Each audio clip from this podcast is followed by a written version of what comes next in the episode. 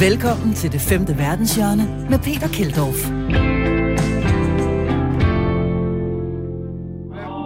Ese grupo de poder, ese grupo de poder, se llama pueblo salvadoreño. Ese es el puente más largo. Cool musik, ikke? Til at starte på. Afsenderen, han er også rimelig cool. Det er nemlig øh, lederen af El Salvador, som udnævnte sig til verdens cooleste diktator her forleden. Uh, det gjorde han uh, blandt andet på Twitter, uh, og det vi hørte, det var fra hans TikTok. Og han er da også pænt cool. Uh, måske han er en tand for smart, en, en tand for Too Cool for Democracy måske. Du får historien til allersidst i dagens udsendelse, hvor vi også skal forbi privat rumturisme. civilians going into space. The historic all civilian space crew the first all-civilian crew. Vi taler med en dansker, der rent faktisk har trænet til at blive rumturist, og faktisk også købt en billet til rummet for en del år siden.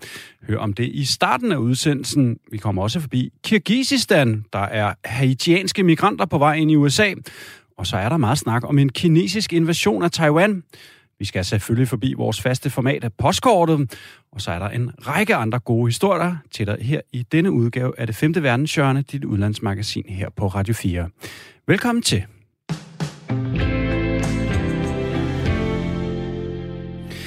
Men vi starter altså i rummet, eller rent faktisk øh, mere præcis starter vi i Florida, da den første tur til rummet kun bemandet med private, kun civile, altså der var ingen astronauter med, da de landede i sidste uge.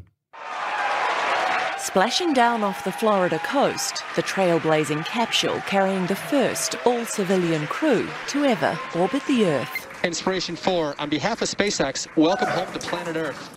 Thanks so much, SpaceX. It was a heck of a ride for us. Welcome back to planet Earth, lød det her. Øh, Men altså også velkommen til en ny ære for rumrejser, fordi de her fire personer altså tog med Elon Musk SpaceX ud til rummet, uden at der var nogen astronauter ombord. Den blev styret hjemmefra, og det betegnede altså som en milepæl inden for rumrejser. Så sidder I, kære lyttere, nok derude og tænker, hey, hov, stop lige lidt der. Øh, var der ikke noget med de der to milliardærer, Jeff Bezos og Richard Branson? Lavede de ikke samme nummer her i sommer, mens vi sad i øh, sommerhuset? Jo, det er da også rigtigt. Øh, bortset fra, altså, der var altså astronauter med ombord på deres ture, og de to rigmænd var altså kun på en meget lille mission, øh, hver især, som varede øh, 10-15 minutter. Mens de her fire, øh, helt i godsøjne normale borgere, der var selvfølgelig en milliardær, som har betalt for det, men altså, øh, udover det, så var de helt normale. Øh, de var jo altså øh, i kredsløb og var stadig tre dage, og nogle i, i Aktager vurderede det til at være cirka 10 gange sværere, end det de to rigmænd lavede hen over sommeren. Vi kan lige prøve at høre fra øh, chefen fra NASA's kommercielle rumprogram fortælle om, hvor stor en ting det var. Han hedder Phil McAllister. I think this is a major milestone in human spaceflight. If you think about it, we've been flying in space for about 60 years, and during that time, only about 600 people have flown to space. The vast majority of them have been government employees.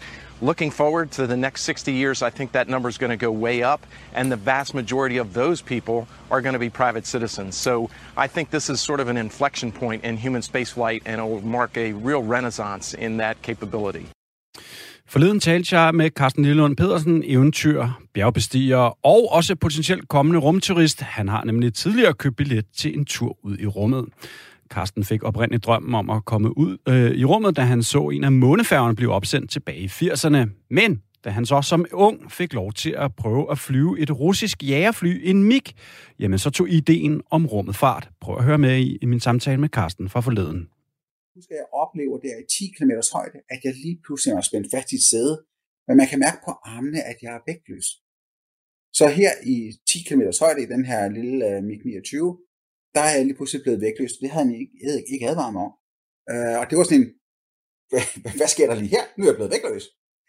Og, uh, og jeg når lige at tænke, okay, så kan jeg sætte mit kamera i luften, og så tage et billede af mig selv. Og så slår det mig lige, okay, nå nej, fordi vi skal jo have næsen opad, og så falder det bare ned og smadrer sig. Og vi var også kun vægtløse nogle sekunder, men det var nok til, at armene, og jeg havde den der vægtløs fornemmelse i den her MiG-29. Og så lige pludselig, så, så får vi også den her næsen op, og så flyver vi bare ud mod rummet, fordi det er jo ud mod rummet. Øhm, og jeg kan jo så se, at vi kommer så langt op, og så langt ud, at vi kan se farven i atmosfæren rundt om jorden. Og vi kan se, at der er sort. Altså når jeg kigger ud af cockpittet, og jeg kigger opad, så er der ikke blåt, der er ikke lyst, der er sort. Og det er en fed oplevelse. Det er en helt ubeskrivelig oplevelse. Men Carsten, prøv at sætte ord på, du har jo rent faktisk købt en billet til en, øh, til en rumrejse for en del år siden. Hvad, hvad, hvad skete der med det? Jeg får så mulighed for at komme øh, og købe en billet, som en af de første 100, der køber en, øh, en billet og betaler øh, fuld pris for et øh, rumskibsprojekt for cirka 8 år siden. Og, og jeg tager ned til et, øh, et møde med dem nede i Amsterdam, hvor der er et salgskontor. Det er et amerikansk projekt, men det har nogle øh, interesser på Curaçao og med i, i Holland og med Amsterdam. Der er nogle rige investorer i Amsterdam, som har været med til at starte op. Så jeg tager ned til sådan en øh, et møde med dem og tænker, okay, det er godt nok 100.000 dollars du ved, på én gang. Øh, det er godt nok mange penge. Og så det tager selvfølgelig noget tid at tage den beslutning. Men i løbet af et par uger, så beslutter jeg mig for, at, at det her det er en oplevelse, som, som er helt unik. Og du skulle også gennemgå noget træning og sådan noget i selve øh, processen frem mod, øh, mod projektet, ikke? Ja, der var forskellige programmer, øh, man kunne sign ind på, og det ene af dem, det var at være, lave vægtløstræning. Så jeg lavede noget øh, øh vægtløstræning, hvor jeg tog over til Rusland. Jeg, faktisk tæt på det samme sted, tror jeg, så, hvor jeg havde den her MiG 29-tur. Men var over i Rusland for at lave vægtløstræning med, de, øh, med kosmonauterne. Kosmonauterne er jo bare et, et sovjetisk eller et russisk ord for en astronaut. Det er en mærkelig oplevelse, fordi vi har aldrig som, som mennesker øh, på noget tidspunkt nogen mulighed for her på jorden at opleve, at der ikke er noget, der rører ved os. Altså enten, enten så så står vi på jorden, selv hvis vi ikke har noget tøj på, men der vil altid være noget, der rører ved dig.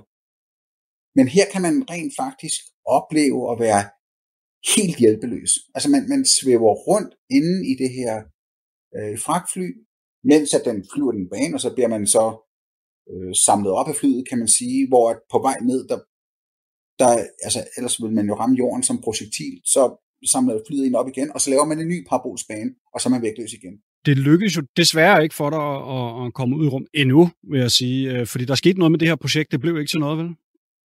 Nej, øh, og det er jo der, hvor man kan sige, vi har jo et, øh, et udtryk øh, på dansk, har også på engelsk, ikke? Altså, um, så siger vi, det her det er ikke raketvidenskab, men det her det er jo rent faktisk raketvidenskab. Øhm, og når vi siger det, så mener vi det lidt for sjovt her i Danmark, at det er ikke raketvidenskab, øh, som et udtryk for noget, hvor, at, altså, hvor svært kan det være. Men det her, det er faktisk raketvidenskab, og det her, det er faktisk svært. Og det er også derfor, det har taget Virgin øh, Galactic øh, cirka 20 år at gennemføre det projekt. Um, og vi det, vores projekt er svært at betale for penge. Jeg havde heldigvis i min kontrakt fået skrevet ind, at en tredjedel af pengene lå ind på en lukket konto, og jeg fik så en tredjedel af pengene tilbage. Um, så nu står vi jo så, Carsten, sådan et sted, hvor der jo øh, Altså her for ikke så lang tid siden, der blev de fire første sådan rene turister jo sendt ud i, i rummet, altså hvor der ikke var nogen øh, professionelle astronauter med, øh, og at øh, rumrejser øh, står ind for en, en noget nemmere ære. Hvad, hvad, hvad har du så af planer for at opnå drømmen om at komme derud? Altså min, min ultimative oplevelse som, som astronaut, eller som øh, i forhold til rummet, det vil være at flyve rundt om jorden. Altså, øh, og det, det, det, det får vi ikke med de her små projekter, det får vi heller ikke med Virgin Galactic, men det får vi med den, med, med den, øh, den seneste opsendelse, der var, hvor de rent faktisk blev sendt ud i rummet og, og flyver rundt om jorden, rundt om jorden nogle gange og, og lander igen. Og for mig, der vil det være det der med at flyve rundt om jorden. Flyve rundt om jorden og kigge ned på jorden, det vil være den ultimative oplevelse. Har du nogle sådan konkrete planer for, altså jeg sætter pengene her hos, øh, hos Elon Musk eller, eller noget andet, eller, eller venter du lige at se? Man kan jo også argumentere for, at, at det er sådan et marked, hvor prisen måske kommer til at falde. Sådan Jamen, øh, lige, det må man da håbe i hvert fald. Altså lige nu, de projekter, de er for dyre lige nu. Man kan godt komme ud i rummet på, på sådan et projekt som det, jeg havde købt ind på først. Nu har jeg brændt fingrene en gang, og jeg har også lært noget, kan man sige. Ikke? ja, fair nok. Men, men det skal være et altså nu er det jo muligt at booke en tur øh, som turist, og selvom det er for dyrt i øjeblikket, så vil de priser selvfølgelig falde, de vil jo falde drastisk. Det er klart, det er altid dyrere at være den første, og nummer 1000, det vil selvfølgelig være billigere. Um, så jeg håber jo, at de, at de ture, hvor man rent faktisk kan circumnavigate jorden, det vil, det vil være for mig den ultimative oplevelse. Tusind tak for det, Carsten Lillelund Petersen, for at uh, fortælle os om din store drøm om at komme ud i uh, rummet, og også om din uh, forsøg og, og, og træning over i Rusland og uh, turen med, med Miggen, der startede det hele. Tak for det, Carsten. Selv tak, hej.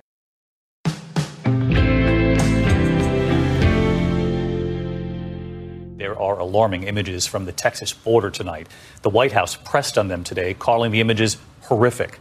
What were some Border Patrol agents doing? And all of this comes as the Biden administration now puts migrants on flights back home to Haiti.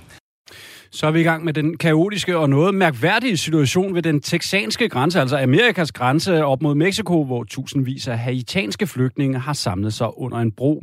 Lige inde i USA, men altså klods op af grænsen mod Mexico. Øh, migranterne fra Haiti har krydset floden Rio Grande, som altså er grænsen. Det har de gjort ulovligt, og på et tidspunkt var der altså 14.000 migranter under broen i en kaotisk teltlejr.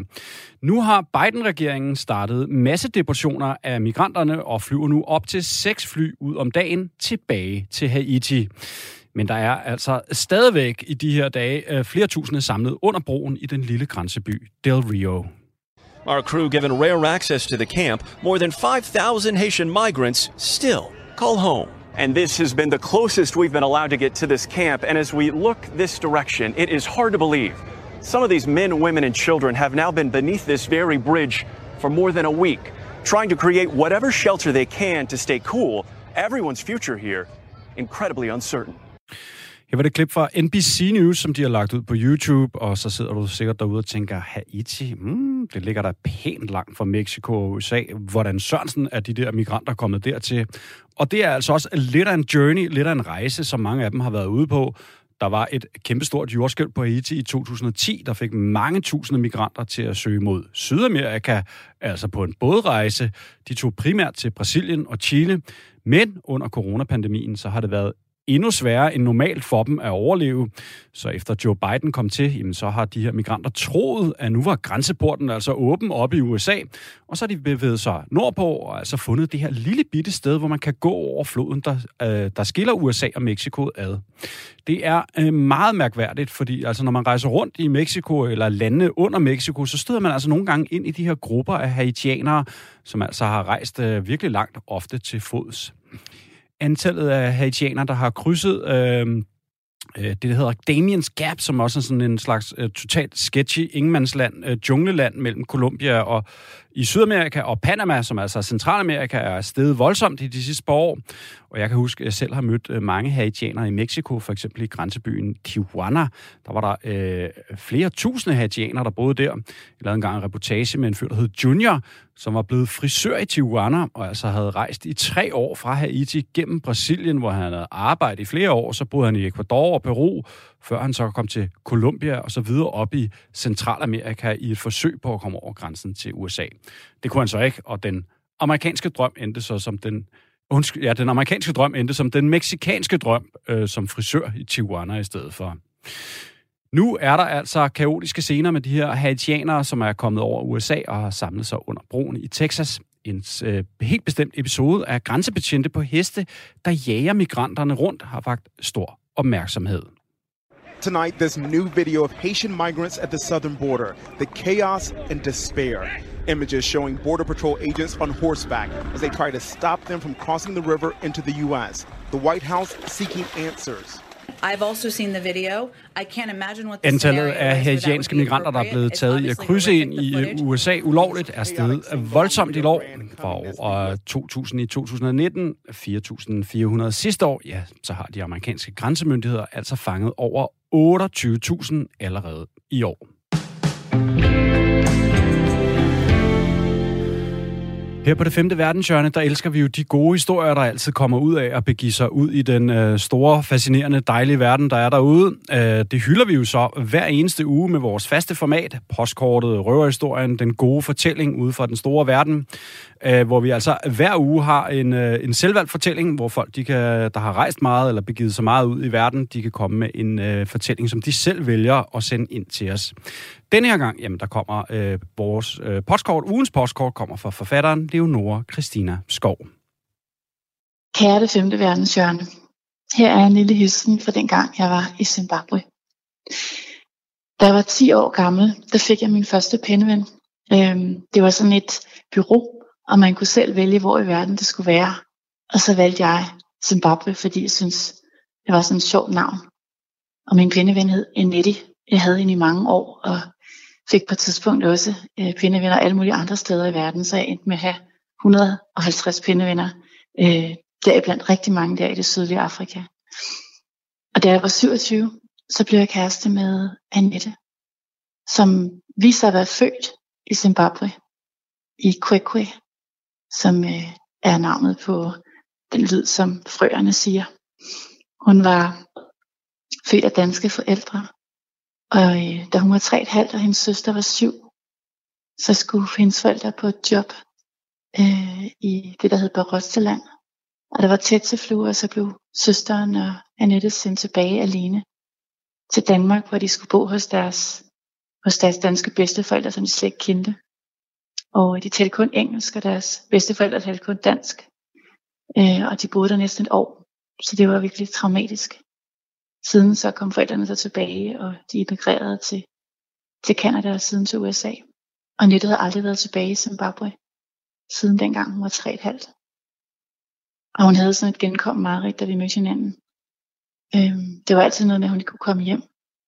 Og hun vågnede og var meget ulykkelig og, og frustreret. Det stod på i virkelig mange år. Øhm, og netop jeg begyndte at rejse rigtig meget sammen. Vi var sådan væk fire måneder om året og endte med at besøge 40 lande sammen. Og vi snakkede ofte om, at vi ville tilbage til Zimbabwe. Men det var ligesom aldrig det rigtige tidspunkt. Øh, og så i 2017, så tænkte jeg, nu er det altså tiden til at komme afsted. Så jeg bookede tre uger til os, og gjorde, hvad jeg plejede at gøre. Jeg lavede selv en tur med tog og bus rundt i landet. Øh, så vi skulle fra Harare, hovedstaden, og så til Kwekwe, fødebyen, og så videre, videre til Bulawayo, og til Matobos, og så vi skulle så slutte i Victoria Falls, og tilbage til Harare til sidst. Jeg havde fået det arrangeret ret cool, synes jeg selv, med sådan det ene og det andet transportmiddel og små steder, vi kunne bo. Og det var sådan et par måneder før, vi skulle afsted, og Annette flippede ud nærmest dagligt over den der tur. Og det var sådan meget ukonkret, kan jeg nok sige, den der angst. Jeg fornemmede godt, det ligesom var sådan en grundangst, hun havde for egentlig overhovedet at skulle tilbage til det der land, hvor hun aldrig havde været siden. Og hun blev med at snakke om, hvordan, hvordan vi skulle komme fra Harare til Kwekwe, og det var altså ret let, for der var en bus. Øhm, og hun blev ved med at snakke med en anden sindssygt dyr bil, man kunne tage til 7.500. Og jeg blev så utroligt træt af at høre på hende, og troede med at aflyse hele turen, hvis jeg kunne holde op med at, med ligesom at, at snakke om det her. Øh, og så på dagen afrejsen, så øh, var der militærkup i Zimbabwe. Og Mugabe han blev sendt i husarrest og alle blev anbefalet at holde sig inde døre, og vi vidste faktisk ikke, om lufthavnen var åben. Så vi sluttede at meget lidt bagage med, hvis nu vi måtte flygte ud af landet. Og så fløj vi simpelthen ind midt i kuppet. Og det mest åndssvage var, at det var fuldstændig rolig. Nu havde jeg hørt hende flip ud så lang tid, men da vi ligesom sad der i det der fly, så var det bare sådan, om nu var der jo ligesom en konkret grund til at være bange. Øhm, så nu var, det sådan, var der en meget stor ro hos hende. Og øh, der var også militær og sådan rustende panservogn i gaderne, og det var sådan en noget anspændt stemning. Vi havde booket sådan et B&B, der normalt blev brugt af NGO'er, der hed Jakarta Guesthouse, og en af de første måneder, der sad vi og spiste morgenmad med, hvad vi troede var en, ja, sådan ældre, venlig kvinde. Hun kunne godt være sådan en fugleentusiast. Hun virkede sådan lidt, sådan lidt scatterbrained. Hun hed Robin Dixon. Og så viste det sig så, at hun var en dreven journalist fra Los Angeles Times, som boede i Johannesburg og dækkede hele det sydlige Afrika, og nu var hun så her i Zimbabwe for at dække øh, en eller anden meget stor anti-Mugabe demonstration på Highfields i Harare. Og hun sagde meget sådan, sådan insisterende til os, at vi skulle tage med. Altså, hun mente, at vi ville ærge os hele resten af vores liv, hvis ikke vi tog med hende ud til den der kæmpe demonstration. Det var første gang i en menneskealder, at folk overhovedet havde kunne få lov til at samles til en politisk manifestation, uden at at måtte frygte at blive smidt i fængsel. Og lige nu så kom der så busser fyldt med mennesker fra hele landet til Harare for at deltage i den her, den her demonstration.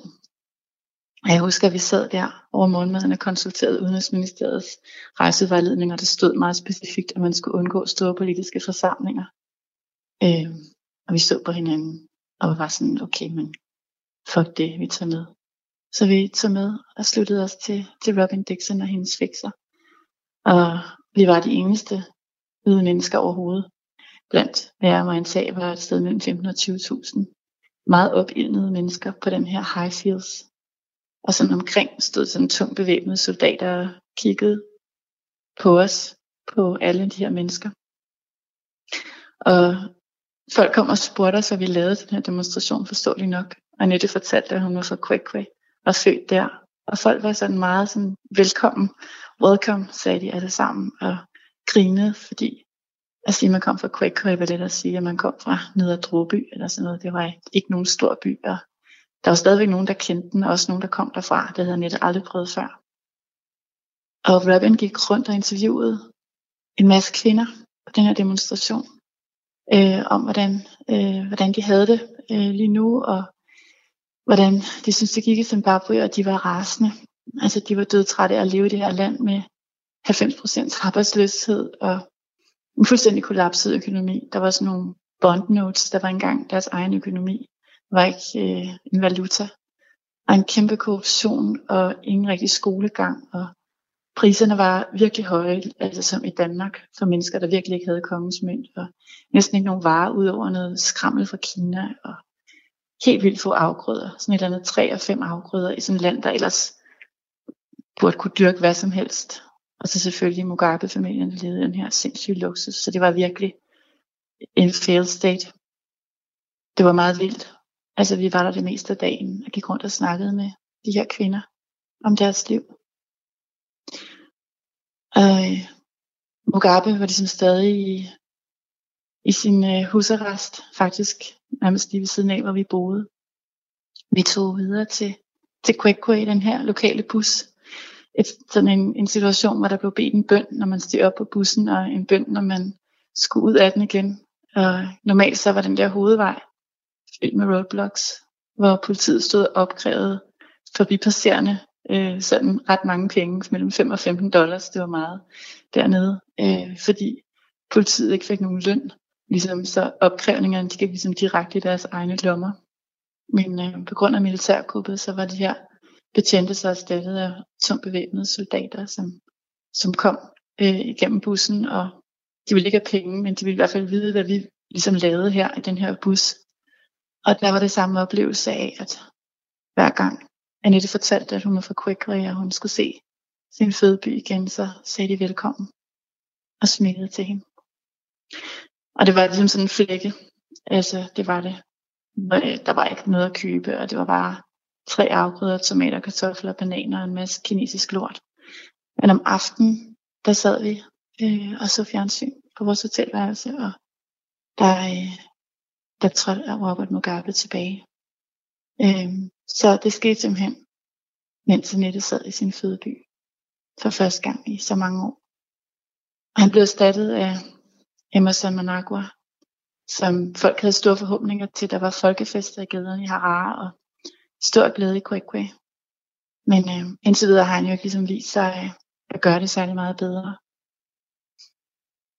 Annette, hun har ikke haft det der meget længere, hvor hun ikke kunne komme hjem. Efter turen til Zimbabwe er det ligesom holdt op. Og øh, hun snakker nærmest ugentligt om den tur stadigvæk. Og øh, vi snakker om, at vi skal tilbage. Altså, det kan jo ikke være at være en militærkuppet, tænker jeg. Så når corona ellers tillader det igen, så er vi dem, der sætter kurs mod Harare.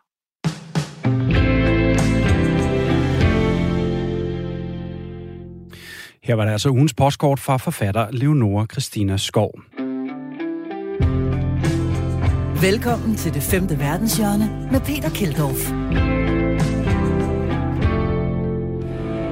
¿Qué me invertir en un país inseguro? ¿Cómo va a haber turismo en un país inseguro?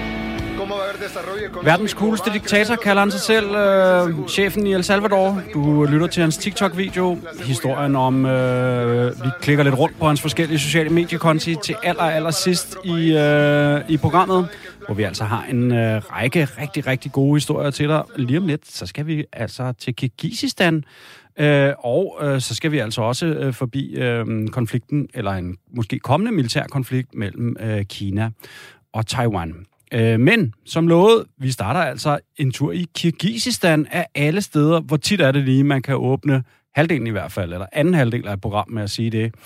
Det er altså en gammel sovjetrepublik og et af de såkaldte standlande, og grænser op til Kazakhstan, Uzbekistan og Tajikistan, og så altså store Kina mod øst. Jeg har en rigtig god ven, Jesper. Han er børnelæge på Rigshospitalet, og han har flere gange været i Kirgisistan som en del af et forskningsprojekt. Forleden der ringede jeg til Jesper, der var indlogeret på et gammelt sovjetisk sanitarium, hvor han måtte stå i receptionen og tale med mig, fordi det var det eneste sted med internet. Sanatoriet er omdannet til et hotel nu. Øh, I gamle dage der var det russerne, der styrede det, og så sendte de arbejderne herned i de to uger, de havde ferie om året, og så kunne de svømme i søen og dyrke noget motion og sådan noget, og så tilbage i øh, fabrikkerne eller hvad det var. Det er sådan et kompleks, hele det her sanatorium, så vi bor i en bygning, hvor der kun er beboelse, altså hotelværelserne, og så ligger der en 3-4 andre bygninger rundt omkring i sådan en stor, mega flot anlagt park, øh, med brede boulevarder og høje træer og sådan noget, øh, øh, sådan noget havearkitektur så ligger der de her bygninger, hvor der er massage derinde, og derinde er der mudderbade, og derover er der øh, sådan noget, øh, ja, det der elektrobehandling øh, og sådan noget der. Øhm, så det er sådan øh, ret specielt, og så er det hele jo sådan øh, moderat til svært slidt.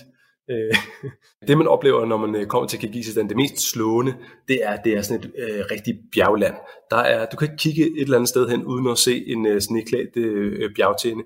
Øhm, og, så, øh, og så den anden ting, der er slående, det er solen skinner hele tiden her.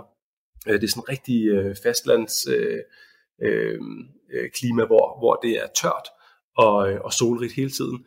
Og, øh, og så har du de her fantastiske bjerge øh, omkring dig hele tiden. Og, øh, og på de sletter, der ligger op til bjergene, der løber sådan vilde heste rundt, rundt over det hele. Så når man, øh, når man kører rundt i landskabet for at komme fra det ene sted til det andet, så er det så er det, det, man ser. Så det er simpelthen, hvis man skal sige det helt kort, øh, hvad Kirgisistan er, så er det bjerge og vilde heste. Det, det er de mest øh, gæstfrie øh, mennesker, jeg nogensinde har været hos. Jeg har også rejst en del rundt i verden, og det, det her er altså det sted, hvor man bare må sige, at kirgiserne er de bedste værter, man overhovedet kan komme til at møde og, komme, og kunne tænke sig at, at have. Øh, så det er de mest gæstfrie mennesker, jeg har oplevet. Øh, og, og blandt andet der var vi sådan en, øh, en jurt, sådan en, et stort filttelt, som øh, nomaderne, dem der med de vilde heste, øh, som de bor i øh, stadigvæk øh, her øh, rundt omkring øh, ude på landet.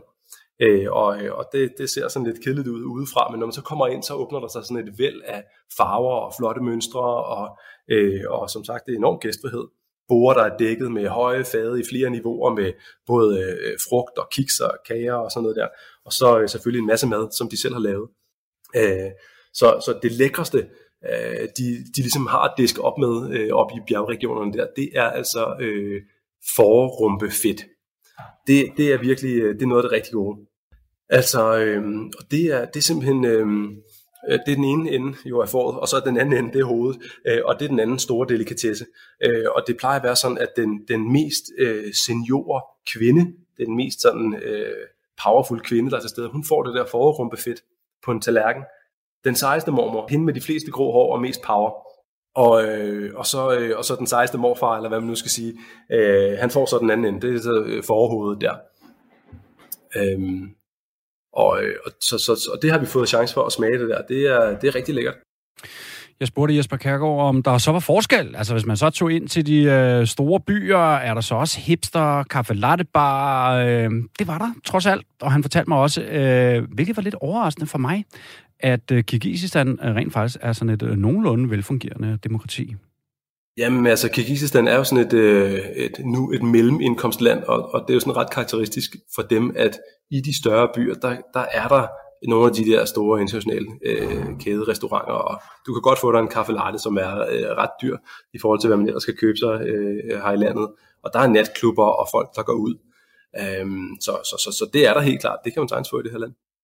Altså, det er jo en gammel sovjetrepublik, øh, og er jo naboland med de andre, øh, en del af de andre stanlande, Kazakhstan og Uzbekistan og Tajikistan, og så Kina mod øst.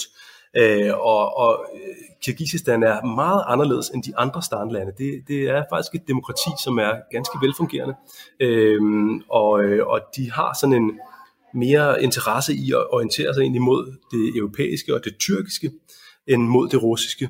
Øh, selvfølgelig fylder Rusland vildt meget her stadigvæk, men, men især de sådan lidt mere progressive kræfter her i landet, de, de kunne godt tænke sig at åbne nogle flere kanaler, nogle af de der andre veje. Så det er et rigtig spændende felt at, at arbejde med i.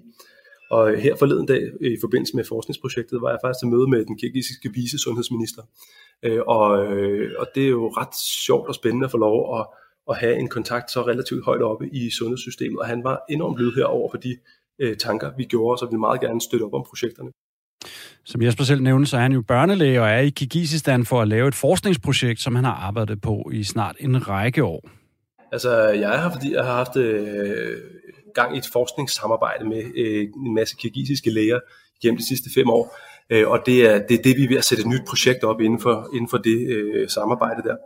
Det handler om at ligesom forbedre øh, de kirgisiske børns sundhed på den lange bane, og det her projekt det handler helt konkret om at blive bedre til at bruge antibiotika Øh, på den rigtige måde. Altså når man har en infektion, en lungebetændelse for eksempel, så er det vigtigt, at man bruger antibiotika på den rigtige måde, sådan så at vi kan blive ved med at behandle børnene for øh, de bakterieinfektioner, som de får. Det bliver selvfølgelig lidt teknisk, men, men det, er, det er sådan set det, det handler om. Så lød det altså fra Jesper Kærgaard, der er i Kirgisistan. Jeg gad altså godt prøve at sidde sådan en jord der, de der traditionelle telte, som Jesper han fortalte om, og så spise forrumpefedt, eller hvad det var, han havde spist. Det kunne være, man kunne få lov til at få sådan en lille vodka til at skylle øh, rumpefedtet ned med. Og så bagud, efter ud og ride på de der vilde heste, som en sand øh, kirgisisk vildmand.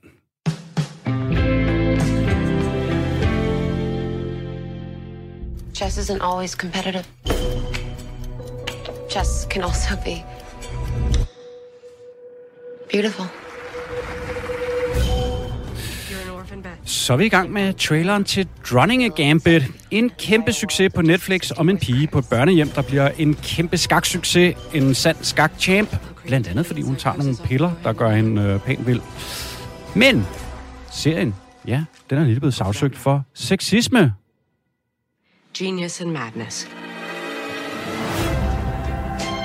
There's no player in the world as gifted as you are.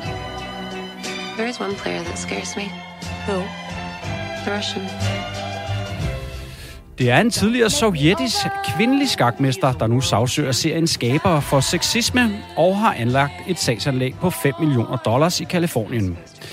Den nu 80-årige Nona Gaprindashvili, tror jeg, hedder, som var skakmester under Sovjetunionen, men altså stammer fra Georgien, øh, som nu er et selvstændigt land selvfølgelig. Øh, hun bliver nemlig nævnt i seriens finale afsnit, øh, hvor der bliver nævnt, at Nona Gaprindashvili ikke mødte nogen mænd i hendes karriere, hvilket er faktuelt forkert.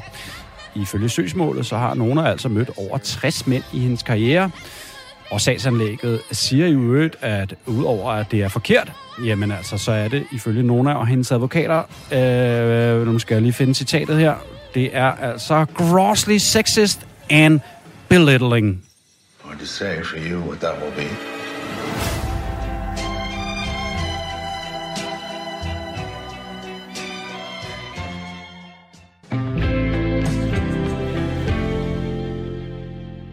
Så skal vi til, øh, undskyld, vi skal til et af vores nye øh, faste formater her i det femte verdenshjørne.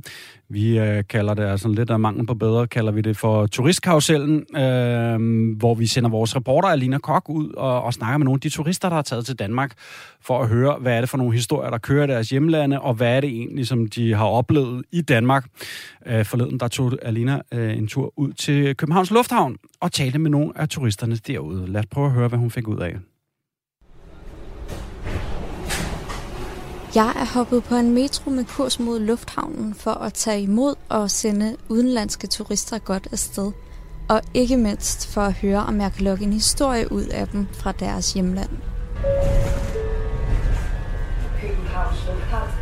Copenhagen Airport. So what's your name? Oswald Oswald. And where you're from? from Norway, Oslo. In Norway, we have uh, just the new election for the parliament. The red block is uh, all the parties together on the uh, red side has uh, won the majority, and they are now three of the parties are discussing uh, to um, how they can manage to uh, join together and uh, have the majority. But it will take one or two weeks before they know if they are two or three parties together. Uh, and they have to determine uh, within October to do the budget for next year. Som du kan høre norske Osvald fortælle her i klippet, så var der mandag den 13. september valg til Stortinget, altså et parlamentsvalg i Norge. Arbejderpartiet med formand Jonas Gahr Større i spidsen blev valget store vinder og har nu til opgave at samle en ny regering. Et resultat, som Osvald ikke havde foretrukket. Personally, I have uh, missed the right side at this moment, so uh, I'm disappointed. The right side had majority in the parliament for eight years, first four and four new, and they have done very good uh, in uh, in the Corona time. This uh, late latest uh, one and a half year. Ifølge den norske medie NRK vil formanden større forsøge at danne en flertalsregering med Centerpartiet og Socialistisk Venstreparti. Et scenarie, der i medierne bliver kaldt Størres drømmekoalition. Vores norske ven Osvald tror derimod mere på et samarbejde mellem to partier. En sammensætning, som han frygter er mindre stabil, end hvad den nuværende regering har kunne tilbyde de seneste otte år. I think there will be only two parties. In they had not majority, but they can uh, do work together. But then they have must have support from one or two parties from case to case. If that is uh, the result, it will not be so uh, stable as it has been before. Jeg fanger svejsiske Mario og hans kæreste på en bænk ude foran Terminal 3. Mario er ikke lige så politisk interesseret eller up-to-date, som Osvald han er. Til gengæld er han interesseret i film, bøger og det, han kalder tabletop games. Det, som vi på godt gammeldags dansk vil kalde brætspil. I'm not as much into politics, um, but um, I like to do a lot of uh, uh, watching movies and uh, reading books, and um, also like to. I took up the hobby of uh, playing tabletop games with my friends during Corona, uh, which is really big. It's also what we did mostly here in Copenhagen. We went to uh, to a game cafe, um, and hopefully we can open something as like that in Switzerland as well, because it's not as as big a thing. Udover at have spillet brætspil på sin ferie her i København, har Mario også nået at se science fiction-filmen Dune. Endnu en filmatisering af romanen af samme navn, skrevet af Frank Herbert i 1965. You know about uh, uh, movies. Uh, uh, for example, Dune, which I was watched yesterday. It's going to be a big topic tonight when we uh, we are back. Oh, it was epic. It was a really fantastic movie. Uh, it's uh, science fiction. Uh, the music uh, and uh, how all the scenes were set, which was very dark mov- movie, like in regards of all the the, the pictures. So it was very like thematic, intense. It was really good. Yeah.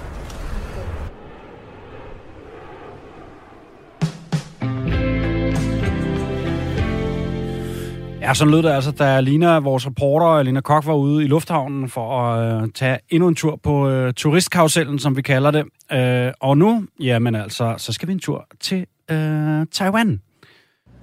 Taiwanese fighter jets circle the skies before landing to quickly refuel and take off again. The democratically self ruled island is conducting military exercises to prepare for a potential assault by Chinese forces.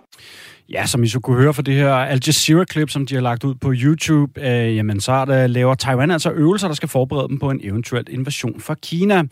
Altså både, øh, som vi hørte klippet, militærøvelser, men altså også civile, der på gaderne i Taipei, som hovedstaden hedder i Taiwan, øver sig i, hvad de skal gøre, øh, hvis nu kineserne kommer. Avisen The Guardian beskriver, at borgerne de, øh, er en slags anden forsvarslinje, hvor de blandt andet har sådan nogle øvelser, hvor de øver førstehjælp og andet på gaderne i hovedstaden. Taiwan var jo oprindeligt en del af Kina, men har nu uofficielt i hvert fald løsredet sig, mens Kina stadig opfatter Taiwan som en form for en oprørsk provins, der snarligt skal indlemmes i fastlandskina. Øh, ja, så opfatter taiwaneserne altså dem som deres egen østat. Hør med her i endnu et klip fra Al Jazeera om det. Beijing considers Taiwan its own territory and says reunification is inevitable. But Taiwanese leader Tsai Ing-wen disagrees. She says the island is an independent state and has rejected China's one country, two systems proposal.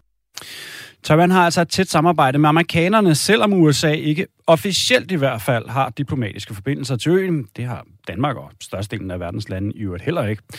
Hvis Taiwan teoretisk skal kunne modstå en invasion fra Kinas side, jamen så skal de øh, bruge amerikanernes hjælp. Øh, og her, jamen der opstår der så lidt et sådan et ubehageligt skræmmebillede, hvor folk de taler om, at USA og Kina simpelthen kan ende i krig. Much of the force relies on equipment provided by the United States, its main security ally. The Biden administration sent an unofficial delegation to the island in April and is mulling over allowing its de facto embassy in Washington to change its name to the more official sounding Taiwan Representative Office. The moves have inflamed tensions between Washington and Beijing. The U.S. should abide by the One China principle and refrain from sending wrong signals to Taiwan independence. In August, China's People's Liberation Army conducted its own drills near the island. Ja, jets altså endnu et klip fra Al Jazeera, de har lagt ud på YouTube, som I kan høre, men så er der en del snak om en eventuel invasion fra Kinas side. Selvom det nok ikke sker lige over morgen, øh, men så har en af USA's topgeneraler simpelthen advaret om, at det kan ske inden for de næste seks år, som han sagde tidligere i år. Med os nu på en linje har vi Martin Husted, kan med i historie og samfundsfag, og forfatter til artiklen En militær konfrontation mellem Kina og Taiwan er ikke sandsynlig. Velkommen til programmet, Martin. Mange tak. Tak fordi du er med. Der er jo altså en række kommentatorer øh, derude, som mener, at der vil komme en militær konfrontation mellem Kina og Taiwan. Hvorfor tror du så ikke, at det hænger sådan øh, sammen? Ja, altså, øh, man kan sige, at billedet er jo sådan lidt mudret, og øh, det, der er sådan næsten gået inflation i at advare om den der kommende øh, konfrontation mellem dels Kina og Taiwan, og så også USA og Kina. Men altså, mit hovedargument er jo, at der er nogle militære udfordringer, som øh, jeg tror vil øh, i hvert fald få kineserne til at tænke sig om en ekstra gang, før de i gang sætter en form for invasion, eller i hvert fald konfrontation med Taiwan. Okay, jamen, øh, hvad, hvad er det så for nogle, øh, for nogle ting, du ser, som, som ikke rigtig vil ske? Altså, jeg synes jo først og fremmest, at øh, store del af debatten ikke lige hele tiden medtager de mere sådan, jeg vil sige, øh, tekniske militære udfordringer, som, som Kina i min vurdering må have kan man sige, taget med i deres vurdering af øh, en øh, invasion. For eksempel så er det altså, øh, på trods af at Taiwan-strædet ikke er særlig langt, det er 130 km bredt, så er det altså stadigvæk et rum, hvor at, øh, den kinesiske flåde og kinesiske luftvåben ville blive indsat i sådan en, en meget voldsom konfrontation med taiwanesiske styrker. Og det er altså noget, som jeg tror vil øhm, altså, hvad kan man sige, nedgradere Kinas evne til at, at gennemføre en, en invasion, eller i hvert fald gøre den meget blodig, og måske også potentielt øh, sætte sådan, kan man sige, en stopklods, i hvert fald kortvarigt på kinesernes evne til at komme over det her stræde her. Det, øh, det bliver ikke eller det kan i hvert fald for kineserne blive en, øh, en udfordring at gennemføre den her invasion på en måde, så man, man, man sige, udnytter den øhm, styrke, som man i hvert fald vil have i de, i de første dage, måske uge af sådan en, en operation. Så hvad, hvad tror du så scenariet er så i stedet for? Jeg tror altså, grundlæggende set, så tror jeg jo, at øh, Beijing og for den sags skyld Taiwans og USA's signaler, øhm, jamen det er jo altså en, øh, en form for avanceret, kan man sige, advarselsstruktur, vi er ude i. Altså man afskrækker hinanden. Kina afskrækker Taiwan for at gå hele vejen og erklære sig uafhængig formelt set, eller for eksempel øh, afskrækker man USA for at, at understrege sin øh, forpligtelse til at forsvare Taiwan øh, igen formelt set. Så øh, altså, jeg, man, man trækker nogle røde linjer op, og jeg tror også, det er den måde, hvorpå at øh, den seneste tids militære posi- altså positionering skal ses på. Det øh, kan man også se for eksempel amerikansk, øh, australske og britiske alliance, som der har været talt om meget det sidste uges tid. Det er jo også noget, som, øh, som signalerer over for Kina, at øh, det her konfliktrum her, ikke bare Taiwanstrædet, men hele det sydkinesiske hav, altså ikke hvor man skal træde varsomt. Øhm, og det, det, det tror jeg så, at øh, kineserne, det ved de bedre end de fleste. De, øh, i min vurdering i hvert fald, handler jo rationelt. Men som jeg også skriver i artiklen, og måske også lige skal fremføre her, så er det jo altså en sandsynlighed, øh, at de øh, ikke vil øh, forfølge en konfrontation med militæret set. Men man kan altså også desværre ikke udelukke en fejlbedømmelse. Nej, trods alt, trods alt. Det er godt at høre, at du også, øh, du også øh, ligesom os andre, kan tage fejl til teoretisk set. Sådan er det jo, når man, når man sidder og hvad skal man sige, vurderer, hvad der vil ske i fremtiden. Den er jo som bekendt øh, svær at spå om. Men Martin, prøv lige at sætte nogle ord på, hvis ikke en, øh, en militær konfrontation, hvordan får Kina så indlemmet øh, Taiwan i, i, i, hvad skal man sige, tilbage i fastlandskima? Fordi det er jo uden tvivl en, øh, en klar prioritet for den kinesiske præsident at få styret over. Ja, helt enig. Øhm, jamen jeg tror, altså den, den måske sådan, øh, bedste strategi vil være den langsigtede. Og man kan sige, det er jo også den, at den lige som Kina har ført, altså siden at vi får de her med de to Kinaer. Øhm, så kan man sige, at Xi Jinping, den nye kinesiske præsident, eller nye og nye, men altså, han, øh, han har måske skruet op for retorikken, og vil også, også skruet op for den militære positionering. Men, men alt andet lige, så, øh, så tror jeg altså, at, at, at kineserne satser på, at Taiwan vil være på sigt øh, komme mere og mere ind under den kinesiske interessesfære. De er jo allerede øh, godt inkluderet i, i, i den sådan økonomisk set. Og så er der jo også, øh, i hvert fald tror jeg, i kinesisk analyse, meget der peger på, at USA's evne til at afskrække en kinesisk invasion af Taiwan, den vil øh, måske over en årrække blive mindre og mindre. Det er vel også det, som Pentagon er ude at advare imod, og vil også derfor, at man et eller andet sted forsøger at opstille en form for, kan man sige, øhm, sådan byrdedeling i Sydøstasien med den der føromtalte amerikansk-australske britiske alliance. På den måde der, så, øh, så satser, tror jeg, Beijing på, at, øhm, at, at vi kommer i løbet af måske 6, 10, 15, 20 år til at se et, øh, et Taiwan, som står meget isoleret, ligger meget tæt på Kina, og som måske må begynde at gøre, lad os sige, gode miner til et spil, og altså øh, må acceptere, at men altså nærmer sig en eller anden, øh, jeg skal kalde det normalisering af forholdet til, til fastlandskina, og øh, spørgsmålet er, om det bliver sådan en, en Hongkong-lignende ordning først, og så senere måske en indordning i selve Kina. Men igen, det, det, det er altså en, som, øh, der er jo altså, der er så mange visser her, ikke? fordi som, øh, som vi også hørte i oplægget, så er det jo et, et skarpt bevæbnet og øh, selvbevidst Taiwan, og, og der sker jo så, den, den, hele den der selvbevidsthed skal jo altså på en eller anden måde, øh, ja, det skal adresseres, og man skal måske indse blandt den taiwanesiske befolkning og blandt eliten, at man i sidste ende ikke kan, kan, altså, øh, kan man sige, øh, holde, holde Kina væk. Især ikke, hvis USA begynder at, at fortone sig. Tusind tak for det, Martin Husted, kan med historie og samfundsfag, øh, og altså forfatter til den her artikel, der, der tager et lidt andet kig på det, end, end øh, mange af de kommentatorer, som vi hørte i oplægget. Altså, du, du ikke sådan nødvendigvis tror, at en militær konfrontation mellem Kina og Taiwan, den kommer sådan øh, lige med det samme, eller i det hele taget. Tusind tak, fordi du var med i programmet. Fornøjelse.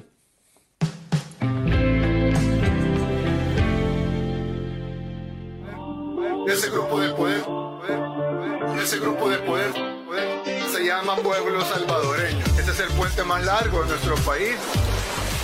Nu hører du så en video fra en TikTok-video fra verdens cooleste diktator. Det er nemlig, hvad lederen af landet El Salvador, Nayib Bukele, kalder sig selv på Twitter. I en form for joke mod de demonstrationer, der er imod ham. Han er da altså også øh, sådan ud til pænt cool. Øh, ung, rigtig ung, lækkert hår, lækkert tøj, omvendt kasket. Og så har han jo fået indført bitcoins som national valuta i landet. På linje med den amerikanske dollar dog, trods alt. Han styrer altså også de sociale medier, som vi lige hører. Øh, for eksempel har vi der endnu et lille TikTok-video, øh, som vi lige kan høre et klip fra. ¿Quién invertir en un país inseguro? ¿Cómo va a haber turismo en un país inseguro? ¿Cómo va a haber desarrollo económico? ¿Van a crecer los empleos en un país inseguro? Por eso es tan importante Ja, den her video her, den bliver altså... Nu hører du lydsiden, men altså på billedsiden, der er det altså bare ren øh, diktatorlook øh, med en masse soldater, der står legnet op. Øh, og måske, jamen altså, så er ham her på Kæle måske en lige en tand for cool, når det kommer til at styre et demokrati. Han har nemlig fået fjernet fem forfatningsdommer og hvad der svarer til en rigsadvokat, så han kunne få ændret forfatningen, så det nu er muligt for præsidenter at sidde i flere perioder, hvilket ellers er imod øh, grundloven i landet oprindeligt, altså i øh, El Salvador, og der er nogen, der siger, at det her det er sådan en en form for, en form for statskup, og nu er der altså demonstrationer i gang med ham derude, og det var altså det, der fik ham til at udnævne sig selv som den mest cool diktator i hele verden, skrev han på, øh, på Twitter.